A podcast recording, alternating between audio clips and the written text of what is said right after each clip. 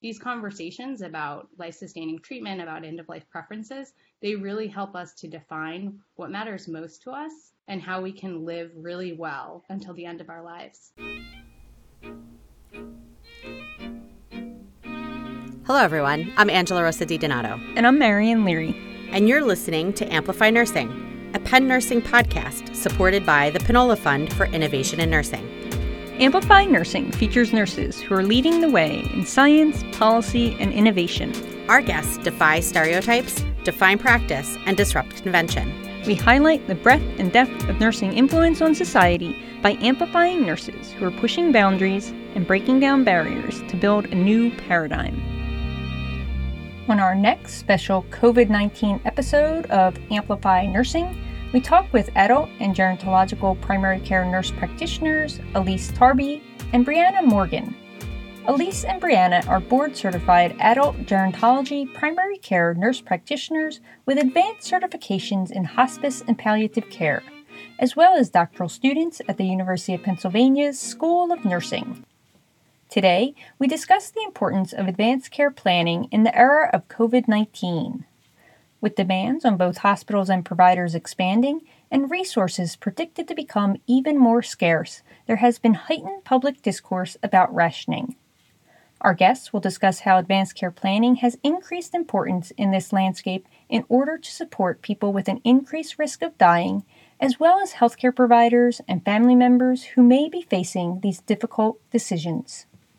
Thank you so much for coming to speak with us today. We really appreciate it. Elise, why don't you start with talking to us a little bit about the work that you two are doing? Thank you. Thank you so much for having us. We are grateful for the opportunity to talk to you both today. Bree and I are both palliative care nurse practitioners, and we're also researchers at the University of Pennsylvania um, School of Nursing. And we've been thinking a lot about where palliative care really fits into this whole pandemic. And one thing we've been talking a lot about is we've been seeing a lot of discussion um, in the media and um, amongst our colleagues about concern for a surge in our healthcare system where patients overwhelm our ability to take care of them, especially in the ICU with things like vents and um, critical staff. And we've been hearing discussion about how do we best allocate those resources. And I know that there's been conversations about rationing that raise a lot of ethical questions for us. But a conversation we think we need to be having at the same time is really about the increased importance of advanced care planning in the setting of the coronavirus pandemic, um, because we really want to make sure now more than ever that we're aligning treatment with people's wishes, with what they want. Yeah, and this is Bree. I just wanted to jump in there and um, really echo what Elise is saying and frame this really as, you know, I think when we talk about allocation of resources in the context of scarce resources, we're really talking about preparing we're doing a lot of preparing for what is ahead. And while discussion of preparedness for allocation of resources is an essential part of being prepared, we also really think that part of that preparedness conversation is how can we be prepared for what our health look, might look like in the future, given our current um, public health situation. Yeah, considering our current public health situation, that it kind of throws a little bit of a monkey wrench into a lot of things, I think, considering the fact that most of assisted living facilities have been kind of shut down for the last few weeks and people haven't been able to get in to see their loved ones or talk to their loved ones. Are you seeing? I mean, I would imagine it's probably a potential problem if conversations haven't really been had. And now you can't get in there to sit and talk to people and you have to make this decision like over the phone. What do you think about the um, logistics of a conversation like this during this time? Angela, I think that's yeah. such a great point. I think um, that there are two ways that we can think about this, especially in assisted living facilities. First is from the perspective of the staff within the assisted living facility who has much more um, and may still have a lot of face to face contact with residents, um, that conversations could still be happening between staff and um, residents of assisted living facilities.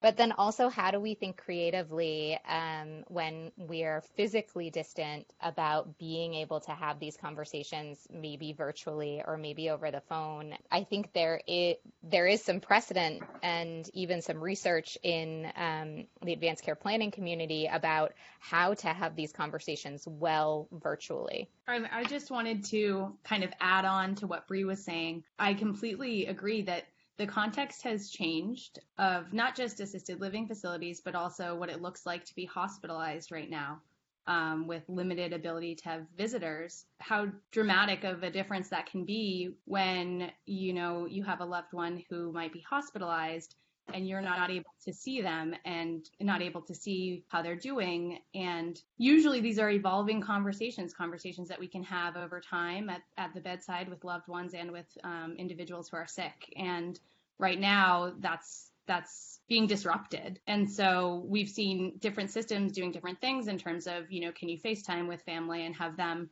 see see what's happening in the room to really give that sense of connection and understanding of um, prognosis but also I think it really raises the importance for all of us to have these conversations before we get into a setting where we are kind of rapidly needing to make um, decisions about life sustaining preferences. And so Bree and I really want to emphasize like we need to think about this yes for people who are at high risk with this coronavirus pandemic but also for for everyone because really everyone is walking around with increased risk right now how does how do these conversations usually go for what what do you recommend the conversations start with when when we're starting advanced planning? Sure, I can jump in on that. This is Bree. There are a number of different conversation guides and trainings that are available for um, on the clinician side of this conversation, as well as targeted toward the general population.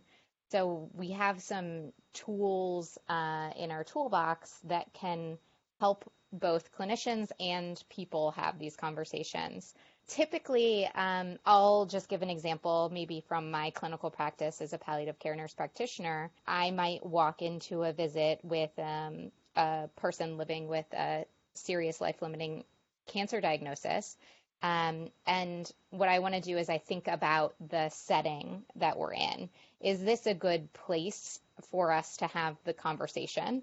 Um, you know, our, our, I'm in a clinic, so I can do these in a pretty private place where there's um, not a lot going on. But if you're in a hospital setting, it might be busy, especially um, right now. So sometimes you, you think about how the, the setting might influence the conversation and optimize it as best you can.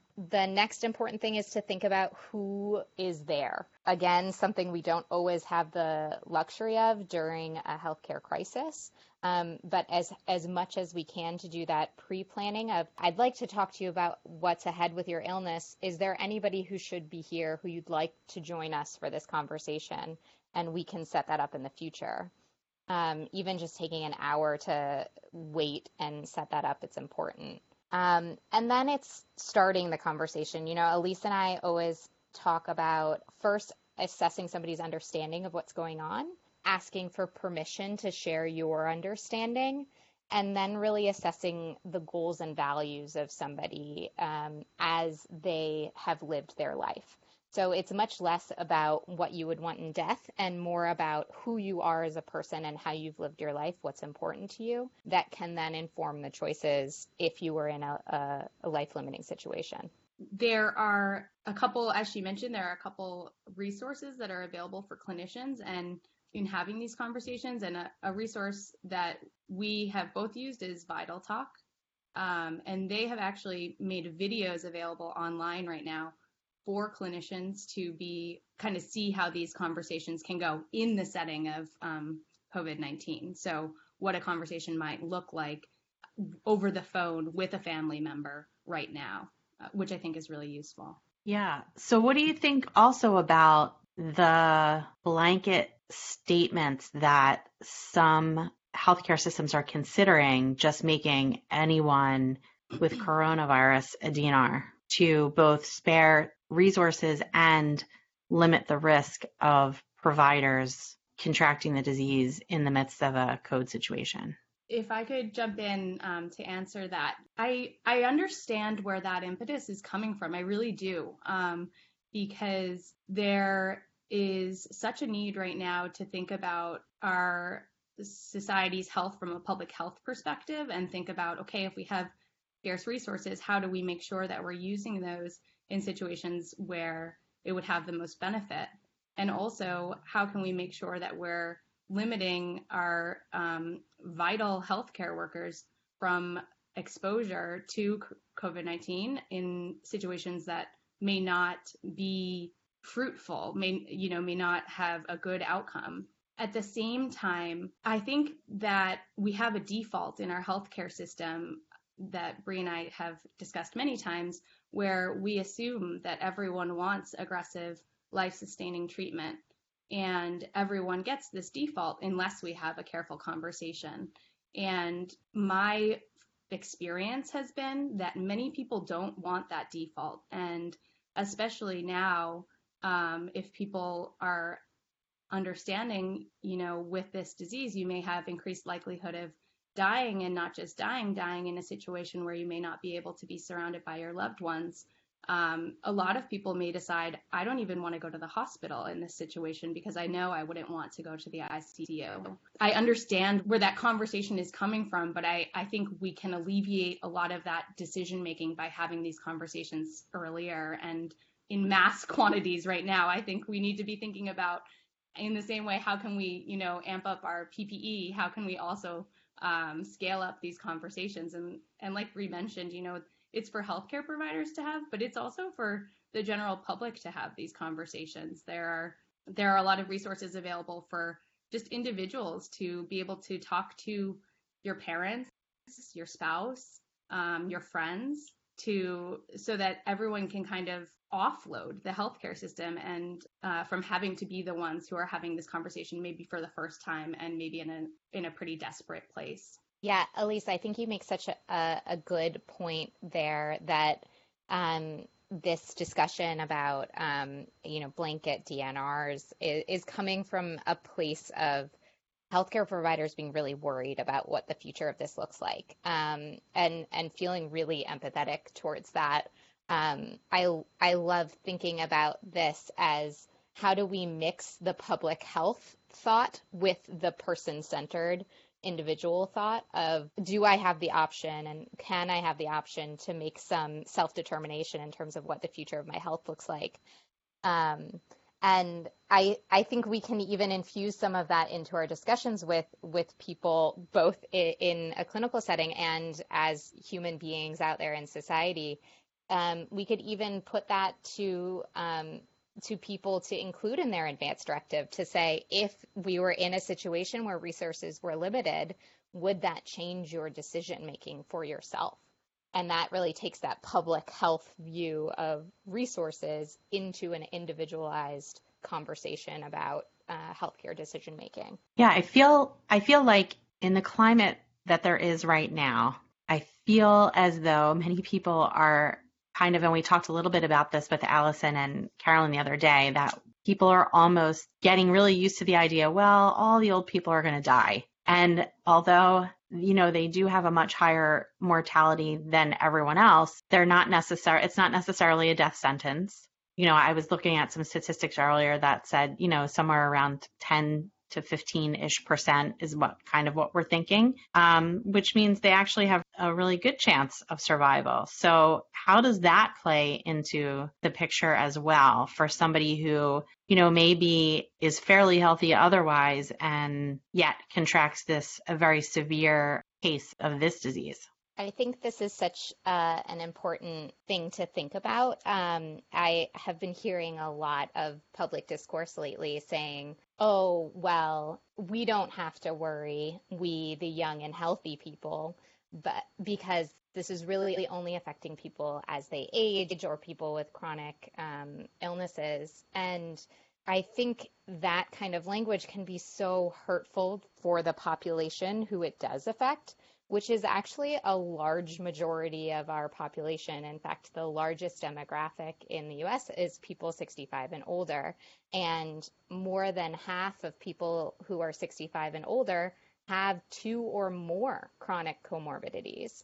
So this is really a huge portion of our population who's at risk. And mm. there's a lot of public discourse around, well, it's okay. So I think it's really important for us to be really careful about how we talk about risk to make sure that we're not imbuing ageism or ableism into that um, conversation, especially as healthcare providers, because we are have really been very fortunate to be a lot of the public facing conversation about this. Um, so, so being very thoughtful about how we talk about risk, especially as it relates to a conversation about scarce resources. So, would we consider risk in resources? I think there are some some well argued and pretty well evidence based models that are out there that don't take into account things like um, age or comorbidities until um, very late down the line, that they're thinking about other things before um, thinking about that. And certainly not thinking about a bright line cutoff about age, that it's much more complex than that. Yeah, I just want to echo what Bree said um, in terms of, you know, these conversations about unilateral DNRs or um, conversations about quote unquote rationing there are evidence based frameworks out there out of Pittsburgh, New York State has one that are um, well thought out, um, that have ethical principles to guide health systems um, in ways of allocating resources. And uh, one of the things that I think is so important about the um, Pittsburgh framework that's actually I think been adopted at the across the state of Pennsylvania is that it was created with community members. And so it wasn't just healthcare providers saying, oh, well, these are the decisions that we, you know, think are important to make in terms of who has the highest likelihood of surviving um, through critical illness. Uh, it was also made with community members so that when we're talking about things like age cutoffs, that really wouldn't fly with the community. And I think it's just, it's so important that when we're having these conversations about um, you know, doing the most good for the most amount of people, that the conversations are really grounded in what our community is saying as well. So, Bree, do you think that attitude or the mindset of not considering like age cutoffs or, you know, blanket algorithms for end of life planning is because of the fact that we sort of focus on the individual self in our culture and not so much the public health aspect of it? Yeah, that's a great question. Um, I I think that those two things, the the public health view and the individual view, are often at odds, and there's some some tension between those in our healthcare system.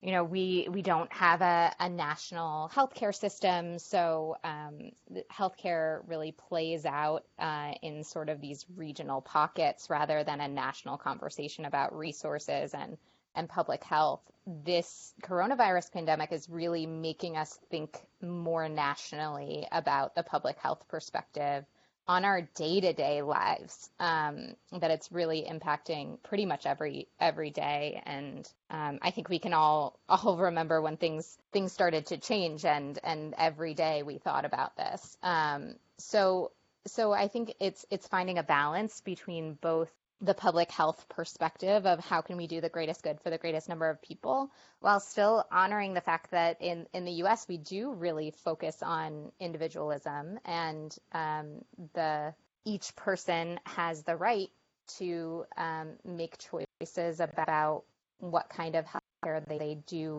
want to receive, especially if they're in a um, life limiting end of life situation making sure that we can kind of find a balance but still still honor that individual choice. If i can just add on to that Bree and i were talking about how this pandemic has really it has the opportunity to show us the strengths and the weaknesses in our system. And we can see the strengths in all of the innovations that um, healthcare providers are doing right now at the bedside, um, thinking about ways to, you know, use vents for more than one person, thinking about ways that we can manufacture PPE out of nowhere, seemingly. Um, mm-hmm. And that's such a strength. And I would say a weakness of our public health system is that we don't have a framework and an emphasis on having advanced care planning conversations across the lifespan and saying this is important for us to talk about now you know i'm i just had my first child it, it was important my husband and i talked about what i would want in the setting of um, you know something terrible happening during my pregnancy or delivery. Um, that was that's an important time to consider this. I think it's an important time to consider advanced care planning in the setting of a pandemic. Now we have we all have increased risk of being hospitalized and using intensive care resources.